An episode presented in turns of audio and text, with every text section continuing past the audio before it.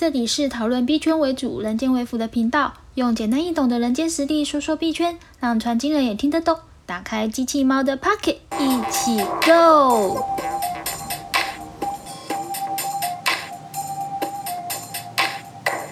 嗨，大家好，我是机器猫，欢迎回到我的频道。今天想要跟大家来聊聊的事情是上个礼拜，二零二二年六月二十九日。美国联总会 Fed 主席鲍尔他在欧洲央行论坛上面，他讲到了就是不保证经济软着陆这一段话，它背后的意义，还有就是我跟一些产业界的朋友们他们聊天之后所得到的一些内容，那去综合我自己对于这整件事件，还有过去呃曾经也有过所谓的通膨的。过去的历史去做一些分析，个人的一些看法和结论，那想要分享给大家知道。那今天在开始之前呢，我想要先讲一件事情，就是谢谢大家，就是呃一直就是有懂内给我，那我觉得。我也想要给大家一些些小小的回馈，因为其实，在上个礼拜话，呃，有一个朋友 Yup，他就是有跟我提到说，机器猫，你有没有想要发行 NFT？那这个话题其实我从来没有想过，因为就这就不在我的规划里面。可是我觉得就是要听从呃生命的方向跟上帝的声音，就是。诶，怎么就是有人跟我这么说了？那我觉得也许可以来试试看，规划一下。那所以我就想想，我觉得第一个我要感谢大家懂内给我。那我也觉得说 NFT 可以试试看。那我就想要来做一个感谢小卡，然后是以 NFT 的方式来发行。我会把我的 IG 资讯留在资讯栏那一块。那希望就是有懂内给我的人，把你的懂内的相关的证明资讯。还有你的加密货币钱包都留给我，等到我 NFT 做好的时候，我会送给你这个卡片啊。它会是因为是我打算是自己做，就是我不会请什么很厉害的绘师，就是画师来帮我做这些东西，因为我毕竟就是自己来啦，所以说当然就不会做的那么快。所以请大家要给我一点点时间。那如果你们大家就是。有想要什么样的画面、什么样的形式，甚至于你希望可以看到什么东西，你都可以跟我建议，透过 IG 的方式私讯给我，或者是留言给我都可以。然后再来，我要重申的就是说，如果当你们要懂那的时候，真的真的，请你们留下你的名字，让我知道你是谁，好吗？然后还有就是赋能，呃，我暂时没有想到要任何赋能，因为这就是一张感谢小卡，但是。如果你们有想要敲完什么样的赋能，在我可以的情况下，我也会尽量试试看。所以你们可以大胆的告诉我你想要什么赋能，然后我会试着看看，但是我不保证一定会采纳。我现在要学保尔，我不保证采纳，好吗？再来就是第三个，就是这个卡片啊，就是 NFT 的感谢小卡，我会采取限量的方式。至于张数是多少张？我还不知道，我还在想，但是原则上就是，如因为我因为我的抖内名单里面确实有人抖内了，就是同一个人抖内了好几次，那我说我就告诉大家，就是如果你抖内一次，就会有一张 NFT 小卡，好吗？好，所以说如果你抖内三次，你就会有三张卡片，而这三张卡片的样子、画面、内容，它会长得不一样，因为 NFT 就是独一无二嘛，所以说不会有重复的卡片。好，以上就是这些。接下来我们进入今天的正题，就是鲍尔说，因为俄乌战争让联准会的工作极具有挑战性，而且呢，疫情改变了通膨的动能，加剧了通膨的压力，所以说联准联准会无法保证能够达成软着陆，就是经济的软着陆。呃，这段话其实我要说的是，今年在年初的时候，大家可以去看一下，就是翻一下过去的新闻。其实，在之前，呃，Fab 他一直都觉得他们是能够控制，能够有，他们很有把握可以让经济是软着陆的。然后到了上个月吧，叶伦老太太她也发表了一段言论，就是她说她错估了这整个通膨的呃动能，所以说他就说他错错错估了，他觉得他应该更早一点点来进行升息的动作。嗯，我必须说，当我看到叶伦老太太在讲这一段话的时候啊，我其实充满了黑人问号，就是你们这些这个全世界已经叫做数一数二一流等级的央行总裁们，你们这些超级这个高端的金融家们都能错估情势，那这些市井小民该怎么办？真的有这种感受，就是觉得其实美国还蛮不负责任的。那好，这个是抱怨归抱怨啦，但是我再回头讲一下，就说其实我就最近这一段情势有一些，就是像这些资讯啊，我有跟我的朋友们就是聊了一下，不论是在产业界或是金融界的朋友，是就是跟他们互相聊了交流了一下一些观察。那我归纳了几个重点给大家听一下。就是第一个，就是真的很实际的，就是在去年台湾是主要就是半导体嘛，做晶片的，就是我们就是厉害，就是这件事情。那在全世界，其实，在去年晶片荒的很严重，所以说以至于全世界在因为很怕没有晶片，拿不到晶片，所以说呃，对于台湾的晶片的那个订单的情形，其实是有所谓的。double booking 的状态，可是因为随着经济的这个放缓啊，所以说，嗯，只能说已经开始库存量上升，也就是简单来讲叫做供开始有过于求的现象，呃，大家要自己注意。那所以可能大家会有一些人，像我有朋友就问我说：“那台积电现在会怎么样？”呃，我必须告诉你们，台积电股价下跌。并不是单纯因为晶片的供过于求，不是这个样子的，绝对不是。它是一个整体性的问题。那至于说，如果你们真的很想知道台积电或者是台股的发展，我想我们可以再录一集给大家听。嘿嘿，突然老高上升，好，没有啦。就是我觉得这是一个全球性的问题啦，不是单纯单一企业的问题。尤其是当整个全世界经济开始进入下行的阶段，或者是，嗯。经济开始趋缓的时候，其实会有很多事情会发生，尤其是在科技类股票、科技类的产业来讲话，他们通常资本支出的部分都是呃透过借钱或者是优惠，就是政府的优惠利率，然后去借钱来进行资本支出的投出投资。所以当经济下滑以及升息循环开始的时候，这些科技公司他们受到影响会非常的大。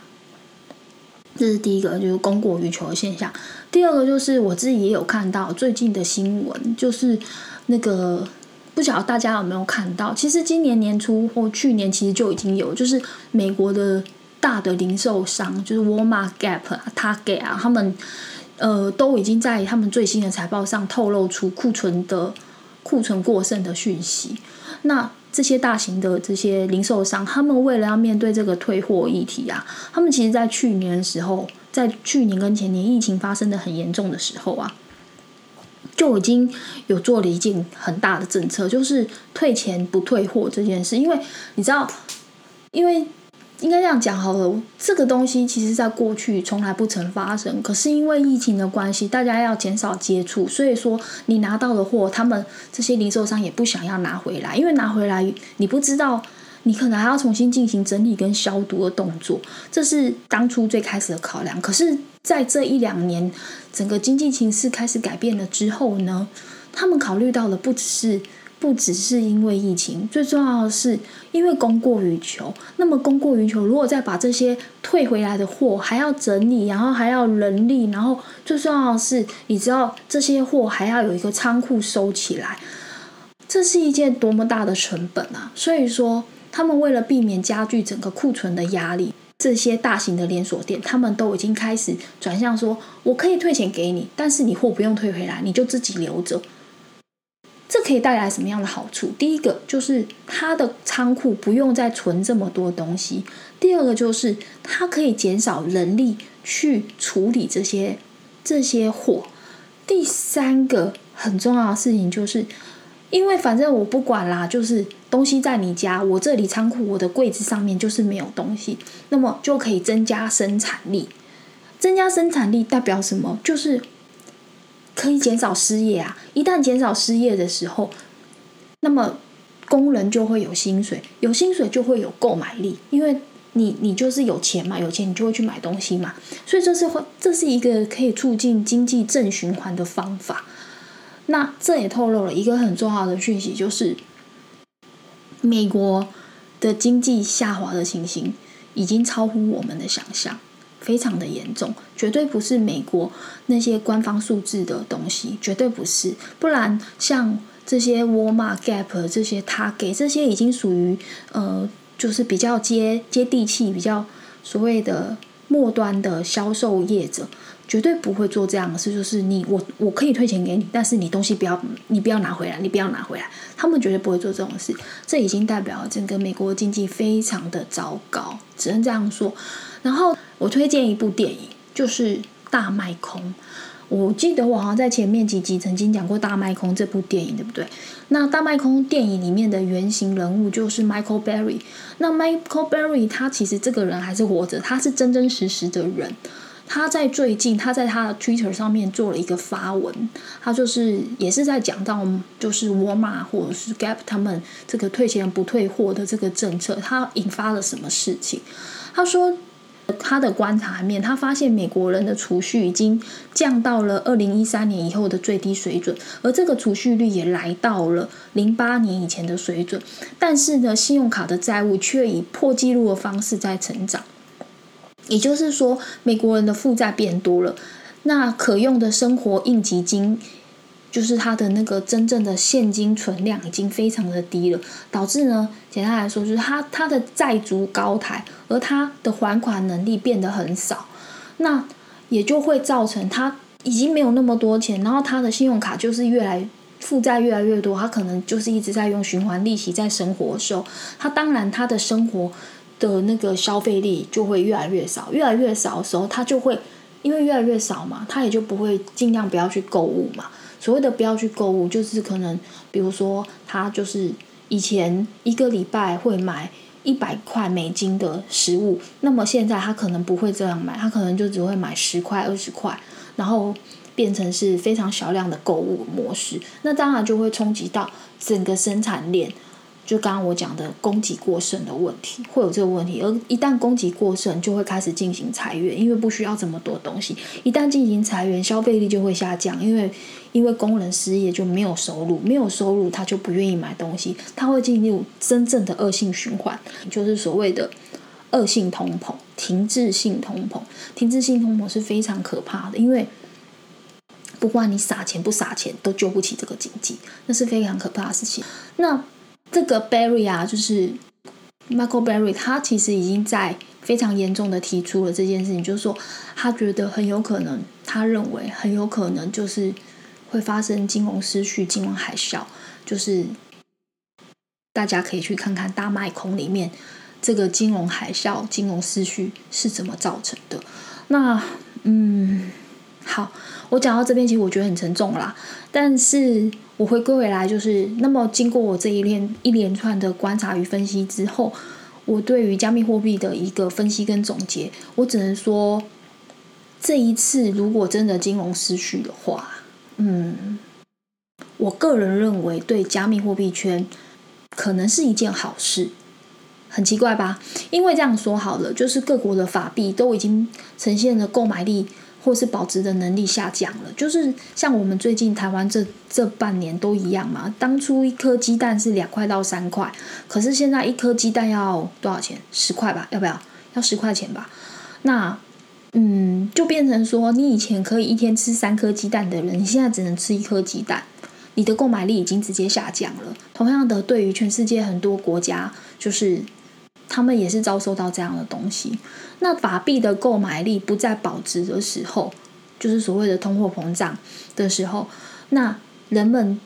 在过去，在以前很久以前的时候，他们会以黄金、白银这些贵金属的方式来储存价值。在通膨的时候，只有两种东西可以储存价值：第一种东西就是贵金属，第二种东西就是原物料。所谓的原物料，就是指的是米麦、黄小玉这一类的东西，或者是石油这些东西，能源。那现在，现在如果在现在这个时代里面，假设又再一次发生所谓的金融失序，或者是恶性通膨的时候，我觉得新的储储存价值的东西它可能会是加密货币，会是其中一种。